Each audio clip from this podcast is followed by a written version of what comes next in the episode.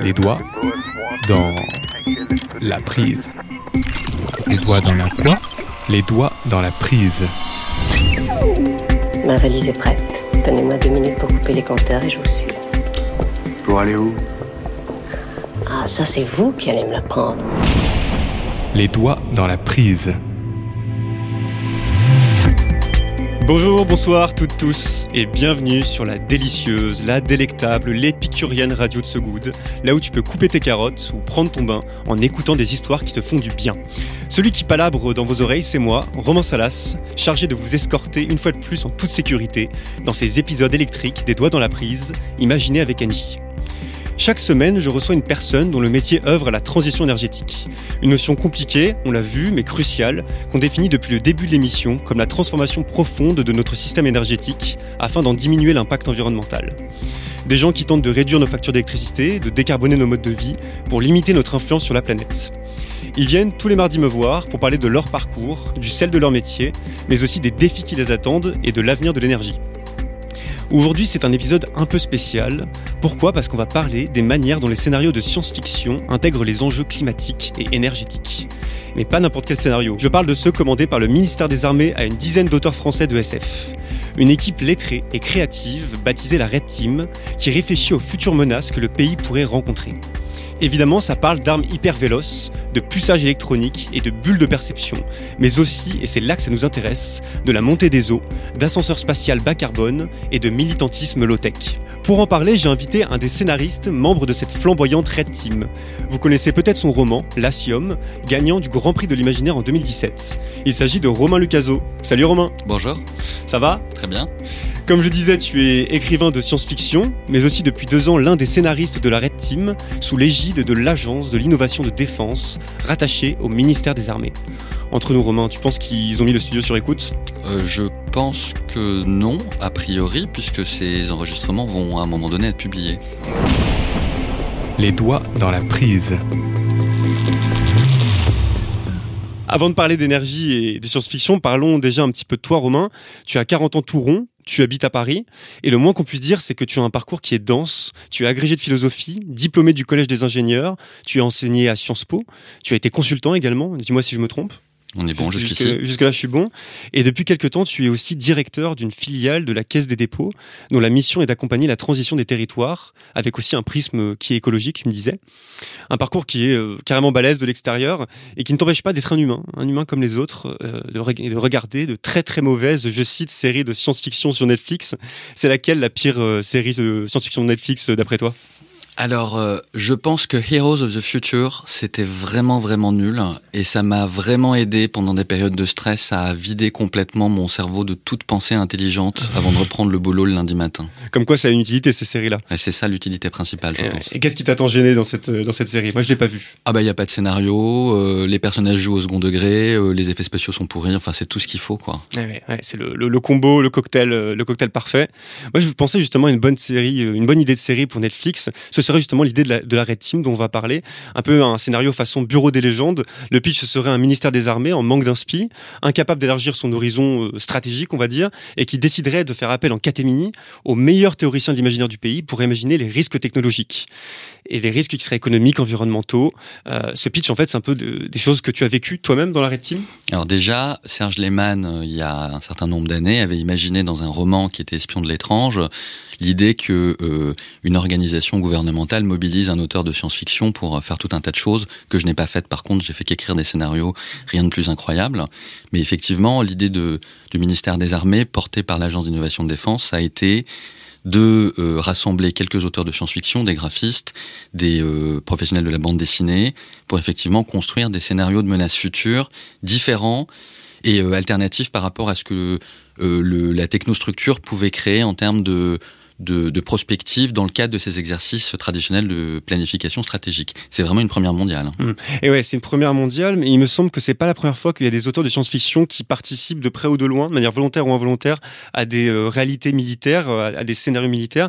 J'ai noté qu'il y avait Herbert George Wells qui avait, euh, c'est l'auteur de la guerre des mondes, il a imaginé des tanks avant la Première Guerre mondiale. Il y a aussi Robert Heinlein qui avait surnommé le doyen de la science-fiction, qui avait imaginé la dissuasion nucléaire en 1940 avant qu'elle soit produite en 1945.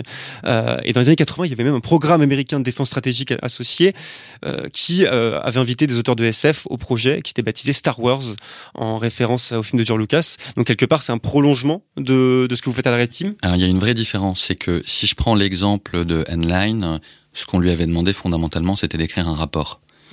Euh, nous, ce qu'on nous demande, c'est de produire des scénarios euh, narratifs. Donc ça ressemble beaucoup plus à l'écriture, en effet, de, du scénario de série. Euh, donc c'est un processus collectif euh, d'écriture très différent de l'écriture d'un roman euh, qui est quelque chose de solitaire. Mais effectivement, là, on est dans de la production de, choses qui renvoient à du narratif, des événements futurs. On essaye de les concrétiser sous forme de petites vidéos, sous forme d'objets produits par des imprimantes 3D, etc., etc., pour les rendre plus concrètes. C'est ça la grande différence. Et ouais, on comprend bien pourquoi c'est euh, une première mondiale. En tout cas, euh, j'imagine que c'est euh, c'est une réalité parce que l'objectif de votre équipe, c'est d'écrire donc ce que tu disais des scénarios de science-fiction, enfin des scénarios de fiction ou d'anticipation plutôt, avec un réel fondement scientifique derrière. Et c'est là aussi tout l'intérêt. C'est pour ça que vous avez par exemple fait appel, c'est ce que j'ai lu, à un spécialiste en pisciculture pour imaginer sérieusement ce que serait l'alimentation d'une nation qui vivrait sur l'eau. On a imaginé une nation qui vivrait sur l'eau et qui constituerait par, certaines, par certains aspects une menace d'une nature nouvelle, une menace extraterritoriale ou post-territoriale. Et puis on s'est posé plein de questions sur euh, bah, cette nation, comment elle vivait, euh, d'où venait son énergie, comment elle bouffait, enfin tout ça. Donc on a fait euh, non pas un entretien avec un expert, mais on a fait des, des dizaines d'entretiens avec des dizaines d'experts. On a parlé à des gens de, du CNES sur les questions de l'ascenseur spatial, qu'est-ce qu'on peut faire, qu'est-ce qu'on peut pas faire? On a, on a eu, enfin, on, passe notre temps en fait à parler à des experts de façon à ce que nos scénarios ils soient dans ce qu'on appelle le cône de vraisemblance, c'est-à-dire il est possible que ça arrive, mais à l'extrême limite du cône de vraisemblance pour que ce soit marrant. Quoi. Mmh, et oui. Et nous, on est là pour parler principalement d'énergie, aussi de questions environnementales. C'est pas au centre de toutes les histoires, euh, cette, euh, cette thématique-là, mais elle jalonne notamment l'un des scénarios, celui qui est baptisé Les Nouveaux Pirates ou la P-Nation, euh, P pour pirate ou P pour plastique, euh, plastique nation. Est-ce que tu peux nous présenter en deux mots, euh, c'est quoi cette histoire? Alors c'était notre premier scénario de la saison 0, une sorte de scénario test. L'histoire, c'est euh, dans les années 2040-2050, la France, à la tête d'un consortium de nations, lance des travaux pharaoniques qui vont permettre de construire un ascenseur spatial euh, sur le site de Kourou en Guyane. Donc un ascenseur spatial, c'est un long, euh, un long fil en carbone qui permet de euh, monter vers l'espace et de descendre depuis l'espace à un coût euh, très inférieur à celui des fusées. Donc c'est un travail qui va euh, se dérouler sur des dizaines et des dizaines d'années. En parallèle, euh, le, le, le, territoire, la biodiversité, l'économie sud-américaine s'effondrent sous l'effet du réchauffement climatique. Ça pousse des populations qui progressivement colonisent d'abord les côtes, puis la mer, qui est vue comme un centre de ressources, et qui constitue euh, une sorte d'archipel de, nations pirates qui vivent sur des, espèces de bidonvilles flottants. Euh, et le scénario se déroule ensuite en deux temps. Il y a d'abord une confrontation entre l'armée française et ses populations, ou plutôt les armées issues de ces populations manipulées par des nations étrangères qui veulent prendre l'ascenseur spatial ou les, disons le chantier de l'ascenseur spatial comme un symbole effectivement d'une reprise de pouvoir sur ce, ce, morceau de territoire. Et ensuite, la, nation en question se déplace, colonise tout l'Atlantique et va commencer à menacer euh, plutôt les côtes européennes. C'est un pitch euh, très complet que tu, que tu, nous fais là. Et dans, cette, euh, dans ce scénario, donc il y a des enjeux climatiques, énergétiques euh, qui sont intégrés. Comme tu disais, il y avait la question du réchauffement climatique dans un premier temps, par la montée des eaux. Euh, Dunkerque et Calais sont inondés. Bordeaux et Montpellier, il y a des chaleurs caniculaires. Au Royaume-Uni, la côte Est, elle est massivement touchée par la montée des eaux. Il y a des hot panics qui s'ajoutent aux wet panics, en l'occurrence, ce qui est écrit dans l'histoire. Il y a des migrations ma massives qui se déclenchent. Euh, pour être fidèle à cette réalité, j'imagine que là aussi, pour respecter ce fameux cône de vraisemblance, vous avez euh, peut-être lu les rapports du GIEC ou contacté des physiciens du climat, contacté des, des ingénieurs spécialisés sur les questions euh, énergétiques. On a même fait des cartes de montée des eaux. Hein. Euh, une question... Qui sont des cartes propres à vous? Non, qui sont, euh, qui sont euh, effectivement les, les, cartes fondées sur euh, les données disponibles. On a regardé effectivement de façon assez précise ce que ça donnait sur certains territoires et donc ce que ça signifiait aussi en termes concrètement de futures opérations militaires. C'est un des sujets qu'on a beaucoup travaillé, qui était intéressant, qui consistait à se dire demain, montée des eaux, déstructuration des côtes telles qu'on les connaît, il va se créer des espaces qui sont des espaces intermédiaires entre voilà, la terre ferme et puis euh, l'univers pélagique, l'univers de la mer, qui sont des espaces semi-inondés, euh, boueux, complexes, et donc euh, qui va manœuvrer la marine ou l'armée de terre? Aujourd'hui, Il n'y a, pas d'intermédiaire, il n'y a pas de solution de continuité entre les deux, ou très peu. Et c'est une des questions qu'on a posées effectivement à l'armée. Et dans ce scénario, les nouveaux pirates, euh, il y a une partie de la population euh, qui fuit le puçage généralisé euh, et qui forme en fait des communautés de pirates autonomes qui réemploient notamment des pièces d'épave pour bricoler des drones, des armes, peut-être même des moyens de télécommunication.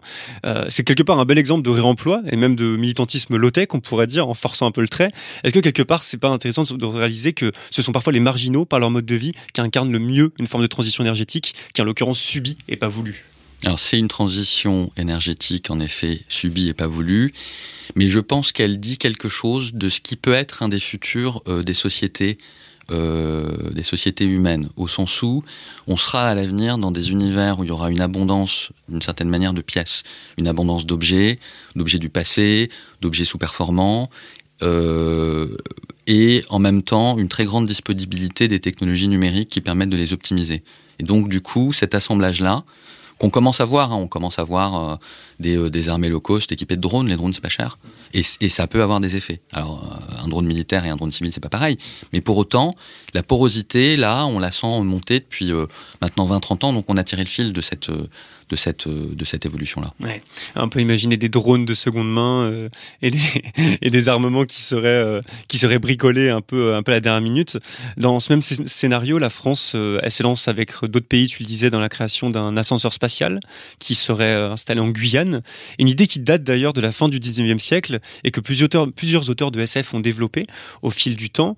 le but de cet ascenseur, c'est de relier la Terre et l'espace par un câble, un d'une très très grande longueur, au moins 36 000 km de diamètre, euh, et ça permettrait d'accéder directement à l'espace. En fait, ce, projet, il offre une vitrine géopolitique à la France. Elle pourrait lui-même lui donner un avantage technologique majeur à, posteriori.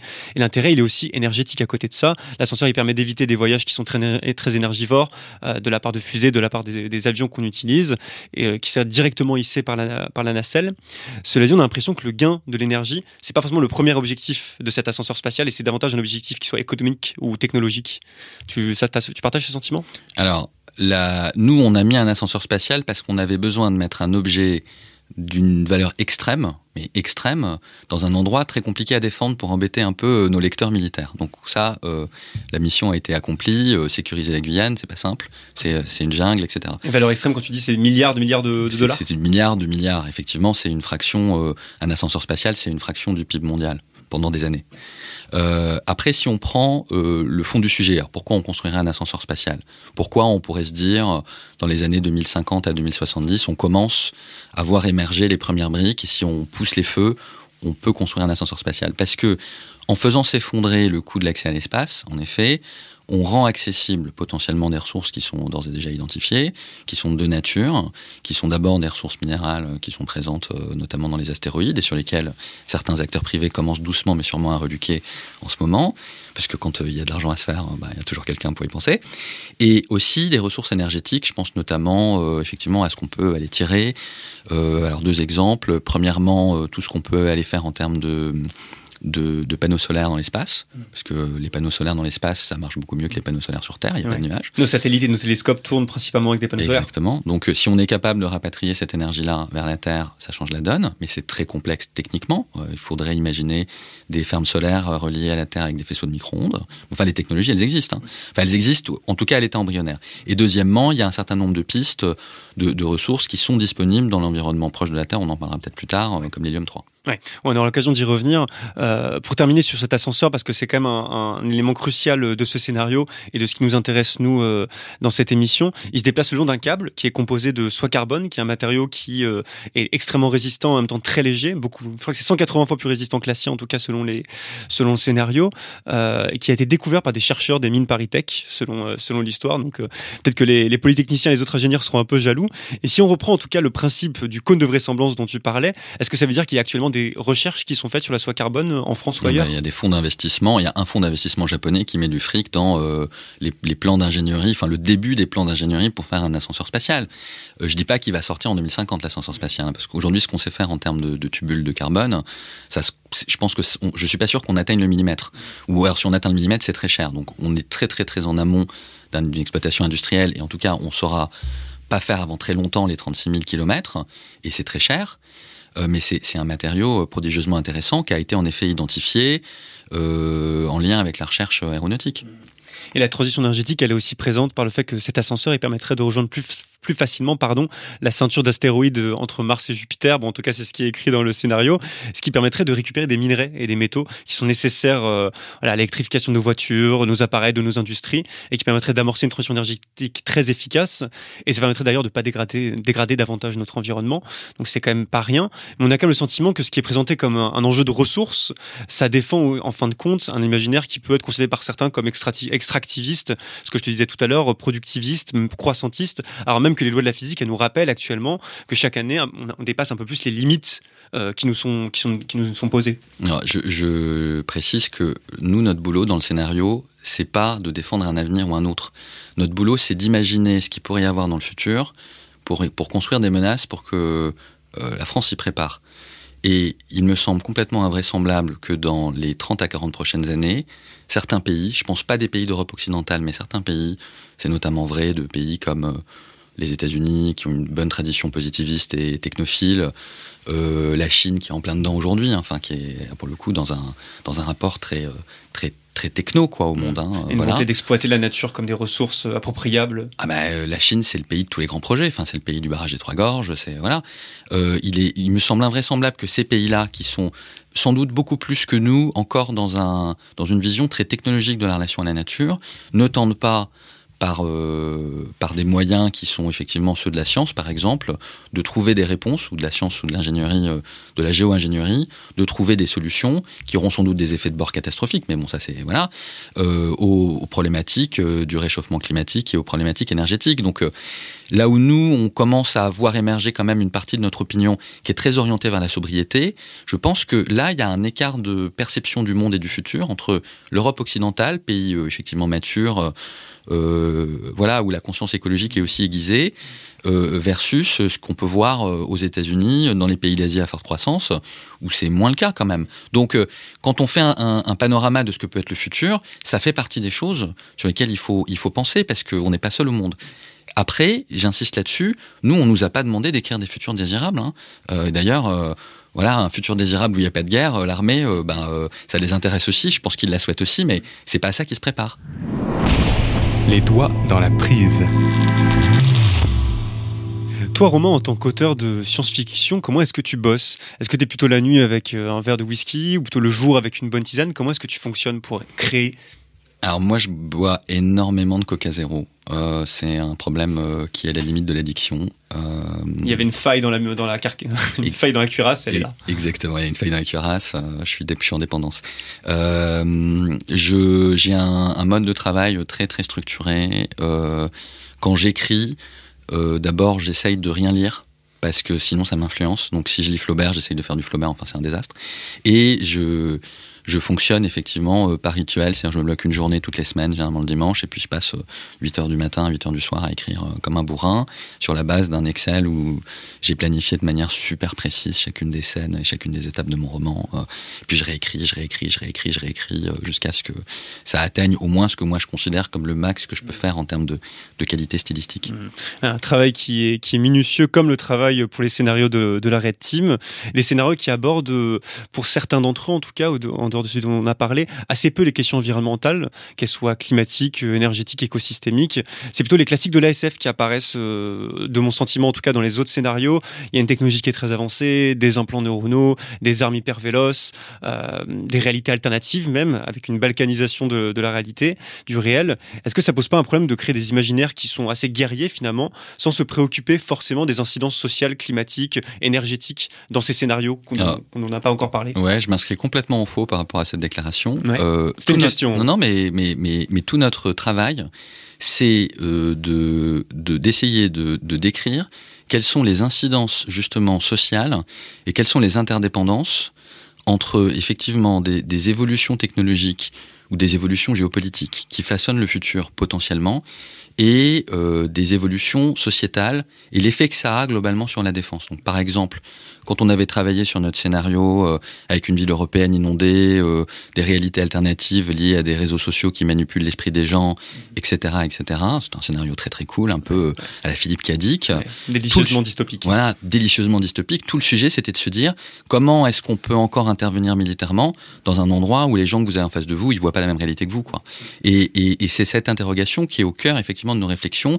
Encore une fois, nous, on n'est pas Enfin, on n'est pas mobilisé pour, euh, pour produire des futurs désirables. On est, on est mobilisé pour produire des menaces. Et c'est le ministère des Armées qui commande euh, ces scénarios. Et, euh, et l'objectif, c'est en effet d'avoir des, des, scénarios qui soient réalistes et qui soient qui à la fois une dimension dystopique et pas forcément en effet une dimension utopique. Est-ce que tu peux nous parler des scénarios qui ont été écartés? Parce que c'est que vous en avez écrit beaucoup. Certains ont été, ont été sélectionnés par, par l'Agence de l'innovation de, de, défense. Lesquels ont été écartés? Pourquoi Et de quoi est-ce qu'ils parlent? Alors, c'est pas tant que des scénarios ont été écartés qu'on a encore des munitions dans notre musette.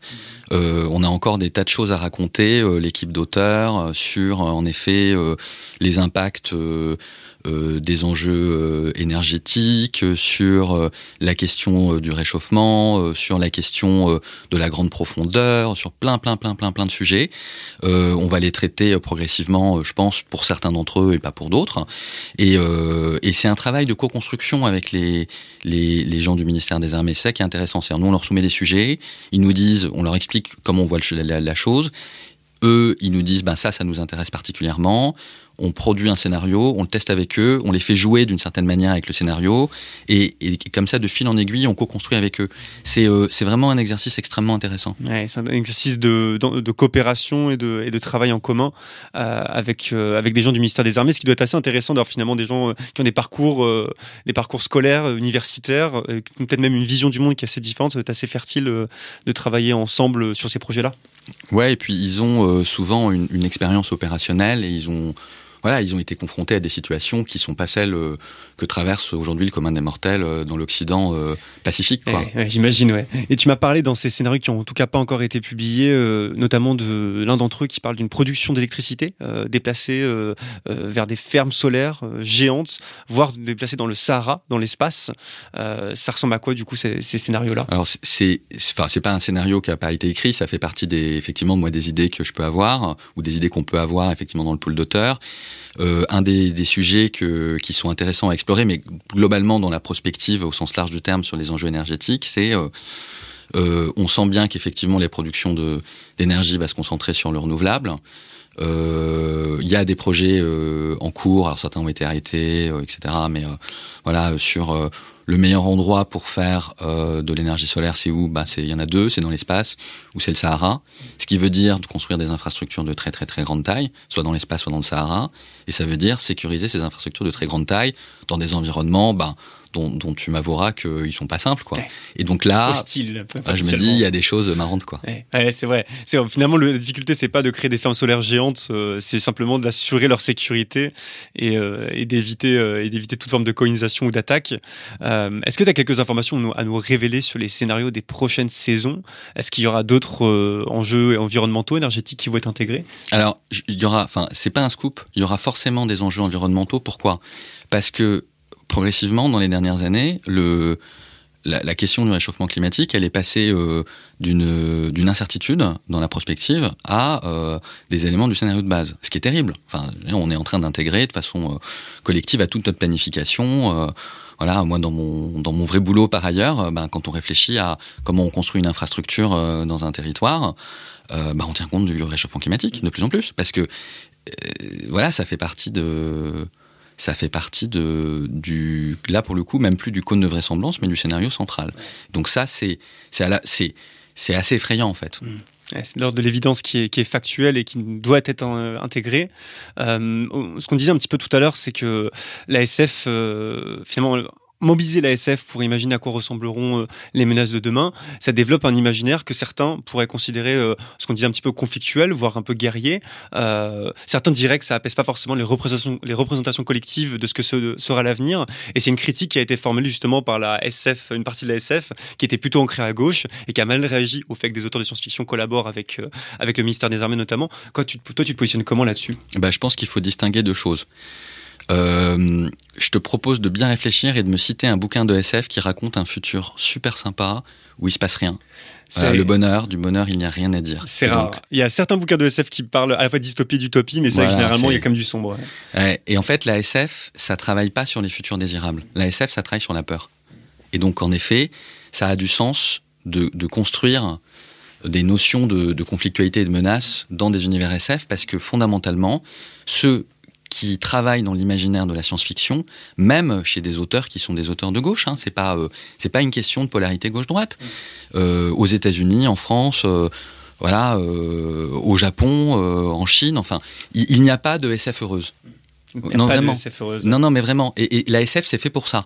Et donc, Première chose, donc euh, première réponse, euh, l'ASF, c'est le règne de la peur et de la peur de l'avenir. Si on n'a pas peur de l'avenir, on n'écrit pas de SF. On n'écrit pas des, des, futurs roses.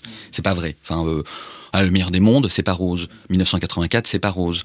Même Dune de Frank Herbert, c'est pas un futur utopique. Hein. Personne en veut du futur de Frank Herbert. Enfin, c'est génial, mais c'est pas pas désirable. Première chose. Et, donc moi, ça m'amuse toujours de voir des gens qui sont souvent pas vraiment des auteurs de science-fiction dire qu'il faut écrire des futurs positifs. On appelle ça le solar punk. Mm. Bah, euh, tu peux écrire un futur positif et sympa. Par contre, pour le vendre euh, à des lecteurs, ça va être compliqué. Première chose. Deuxième chose. Après, il y a en sous-jacent, il y a un autre, une autre question. Mais ça, c'est l'appréciation de chacun. C'est est-ce qu'il est légitime que des gens euh, bossent euh, pour le ministère des Armées à la prévision de ou à la, la réflexion prospective sur des menaces futures? Bah, euh, moi, je paye mes impôts, je suis français. Euh, voilà, on m'a proposé de donner un coup de main euh, finalement à voilà une institution régalienne. Moi, ça m'allait bien, mais mais je peux comprendre que d'autres disent moi ça me va pas. Mais ça, c'est une question de conscience personnelle. C'est pas quelque chose qu'on peut vraiment reprocher de manière structurelle, quoi. On se rend compte qu'il y a vraiment une, question de philosophie de la SF et des implications qu'elles peuvent avoir bien concrètes. Une des autres implications qui est bien réelle, euh, c'est ce que j'ai lu dans un article du Monde, c'est que l'équipement des futurs porte-avions français avait été légèrement retouché suite à la lecture de vos travaux. Alors je sais pas si c'est quelque chose que tu confirmes. Est-ce que ça montre pas si c'est en tout cas confirmé qu une, que la création de l'esprit elle peut aussi bien toucher l'imaginaire que notre réalité palpable Alors sur les porte-avions, je ne peux ni infirmer ni confirmer cette information. Dommage. Donc, je, Dommage. Je, là, là, là, je me la joue un peu, je sais pas. euh, je pense très sincèrement qu'il y a des boucles de rétroaction entre euh, la l'imaginaire de la science-fiction et la recherche technologique aujourd'hui. Et c'est une spécificité de notre époque. Et que d'une certaine manière, c'est assez bizarre, mais euh, on est dans une époque où, d'une certaine manière, la science-fiction se réalise. Voilà. Et où moi, je, voilà, moi j'écris de la science-fiction et quand j'écris de la science-fiction, justement, j'écris des choses qui se passent très très loin. Euh, je te disais euh, pour rire tout à l'heure que je faisais du post post post apocalyptique, c'est-à-dire après après après la fin de l'humanité, parce que on est dans un monde saturé de science-fiction. Je veux notre iPhone, c'est de la science-fiction. Ça a été de la science-fiction. Ça a été les écrans de Minority Report, et puis bam, c'est devenu l'iPhone. C'est dingue, et on l'a tous dans notre poche. Et je pourrais multiplier ces exemples à l'infini. Enfin, il y a des, tests sur des hélicos volants en ce moment. Enfin, c'est incroyable. Et donc, euh, c'est comme si euh, un imaginaire d'une certaine science-fiction des années 70, 80, 90 était en train de, dégouliner dans le réel. Est-ce que c'est bien ou mal? Ça, on peut se poser la question. Mmh. Ouais, c'est intéressant parce que finalement, dans le scénario, les nouveaux, pirates, euh, ça, se relie à ce que tu disais. Il est écrit qu'une, je cite, une civilisation qui stagne et qui refuse d'aller de l'avant est vouée à l'extinction. C'était un truc qui est dans l'Inkipit euh, des nouveaux pirates. Et moi, ce que je me disais, c'est que visiblement, aller de l'avant, selon euh, ce, ce, ce, cet c'est construire un ascenseur spatial, c'est extraire des minerais depuis des astéroïdes et développer un tourisme spatial de luxe, qui est quelque chose qui est prévu euh, dans l'ascenseur spatial. Et finalement, ce scénario, est-ce qu'il n'est pas, est-ce qu'il n'est pas empreint d'une forme de technosolutionnisme, de solutionnisme technologique, c'est-à-dire la technologie va nous sauver, et à quel point c'est quelque chose qui en France est une pensée qui est en train de peut-être d'être dépassée parce qu'on est dans une logique de sobriété, d'autonomie énergétique, de transition, là où dans d'autres pays c'est peut-être pas le cas. Et je pense que c'est exactement ça. Je pense que c'est pas le scénario qui est empreint de solutionnisme technologique. Je pense que c'est le monde qui est encore très empreint de solutionnisme technologique. Mmh. Ouais. Et en termes de transition énergétique, justement, ce que propose la Red Team dans le scénario Nouveau Pirate, c'est, euh, en tout cas, moi, de, de, mon point de vue, c'est, je le sens parfois un peu comme une, une fuite en avant, parce que on espère qu'une innovation technologique de rupture va arriver et pour, ma, pour nous permettre d'amorcer une transition, euh, un peu comme la fusion nucléaire, par exemple, qui est une technologie qu'on ne maîtrise pas encore, euh, qui n'est pas mûre, qui n'est pas industrialisable, mais qui pourrait peut-être produire des quantités pharaoniques d'énergie et nous permettre d'amorcer cette transition. Et est-ce que tu trouves pas que ça peut être un peu risqué de créer euh, des imaginaires dont la probabilité probabilité de réalisation est somme toute assez faible, tant il y a d'incertitudes scientifiques. L'exemple avec l'ascenseur spatial, où finalement cette soie carbone, ces nanotubes de carbone ne sont pas encore euh, industrialisables. Et en même temps, ce scénario, il décrit euh, aussi un monde qui est englué dans une espèce de transition euh, bordélique, quoi. Enfin, c'est, c'est, il y a, enfin, ce monde, enfin, ce monde qu'on décrit dans, dans ce scénario-là, en l'espèce, mais il est comme dans beaucoup de nos scénarios, ça fonctionne comme ça. C'est un monde de paradoxes et, c'est un monde de transition inachevée. C'est un monde où il y a à la fois des gens qui font un, ascenseur spatial et des gens qui vivent sur des, épaves de bateaux. Et moi, je pense que le, la problématique du futur, c'est pas tant euh, la question de savoir si euh, les, le solutionnisme technologique, c'est bien ou mal en termes d'imaginaire, c'est que la réalité du monde de demain, c'est que ça va être un monde de paradoxes, ça va être un monde d'extrêmes, de, de, polarité à la fois avec du super high-tech et puis du super low-tech, euh, de la débrouille, du système D, du numérique qu'on a foutu sur, euh, sur des moteurs de bateaux qui datent des années 1980 en 2050, quoi.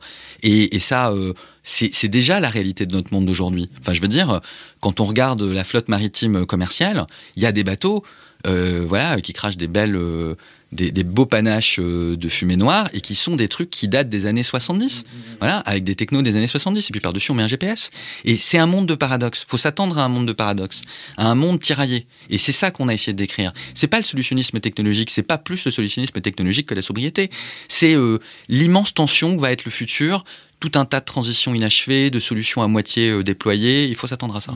Et on le voit bien, en effet, dans ce, dans ce scénario où on a d'un côté les, ceux qui refusent le puçage et qui vivent en effet dans des sortes de, de villes côtières aménagées de briques et de brocs, et de bras cassés peut-être aussi. Et d'autre côté, on a des, euh, des gens qui, acceptent le puçage et qui vivent dans un, dans un, environnement qui est quand même très différent de celui des, des pirates.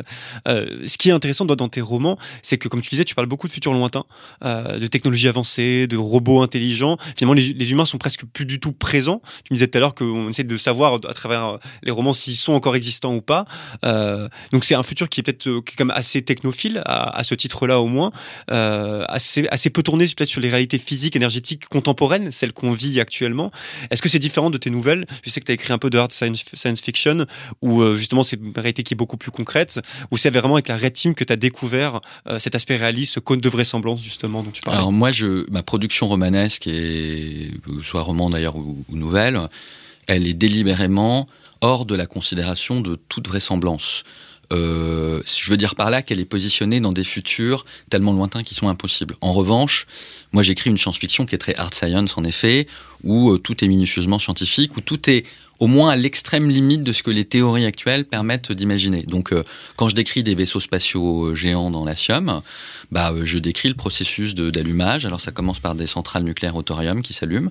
Ça met de l'énergie pour lancer un, un, accélérateur de particules. Cet accélérateur de particules génère de l'antimatière. Et donc, cette énergie-là va faire tourner des turbines et lancer les réacteurs. C'est la casquette d'ingénieur, ta casquette d'ingénieur qui parle. Exactement. Les doigts dans la prise. En tant qu'auteur de science-fiction, tu fais partie de celles et ceux qui consacrent euh, des centaines d'heures à imaginer ce que sera euh, notre futur potentiel, très proche ou plutôt très lointain, là en l'occurrence.